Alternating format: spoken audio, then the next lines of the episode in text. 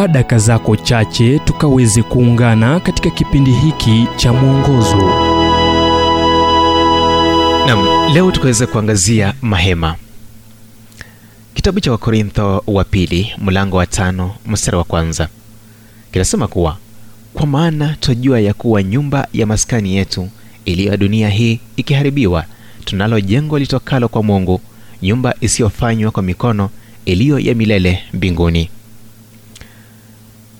mahema ya bedwin ambayo bado yanapatikana mashariki ya kati yametengenezwa kwa ngozi ya wanyama hasa kondoo na mbuzi. Mahema hayo yanadumu kwa kuwa wale wanaoishi ndani mwake wamejua jinsi ya kuyarekebisha jambo ambalo mtu aliyejulikana sana duniani kama mtume paulo alielewa zaidi. Unaona alikuwa mfanyabiashara wa kutengeneza mahema. Akiwaandikia wakorintho paulo alifananisha hema ambalo limepigwa na upepo na hali ya anga na mwili wa mwanadamu.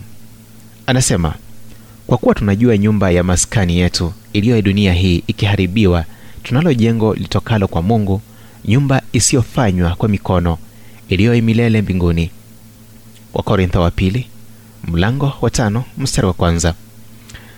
Mwili wako ni kama hema hema zuri ila inayoweza kustahimili tu tufani nyingi marekebisho mengi upepo mwingi na hali ya anga.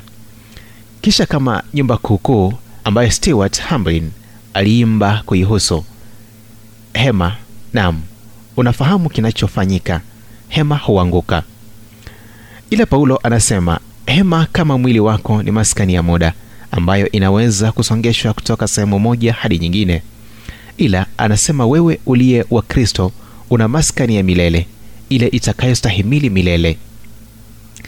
Ni ile ambayo yesu alisema anaenda kuandaa kwa ajili ya wale wanaompenda na kumwamini.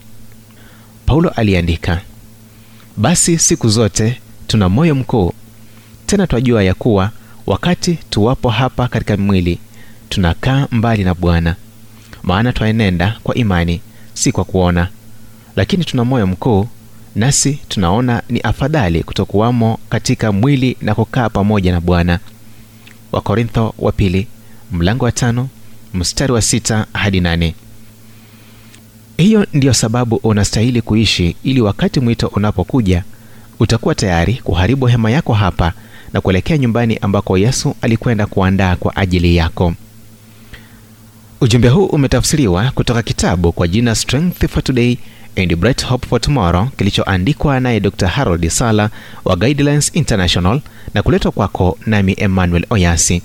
Na iwapo ujumbe huu umekuwa baraka kwako tafadhali tujulishe kupitia nambari 0722331412 kumbuka ni 0722331412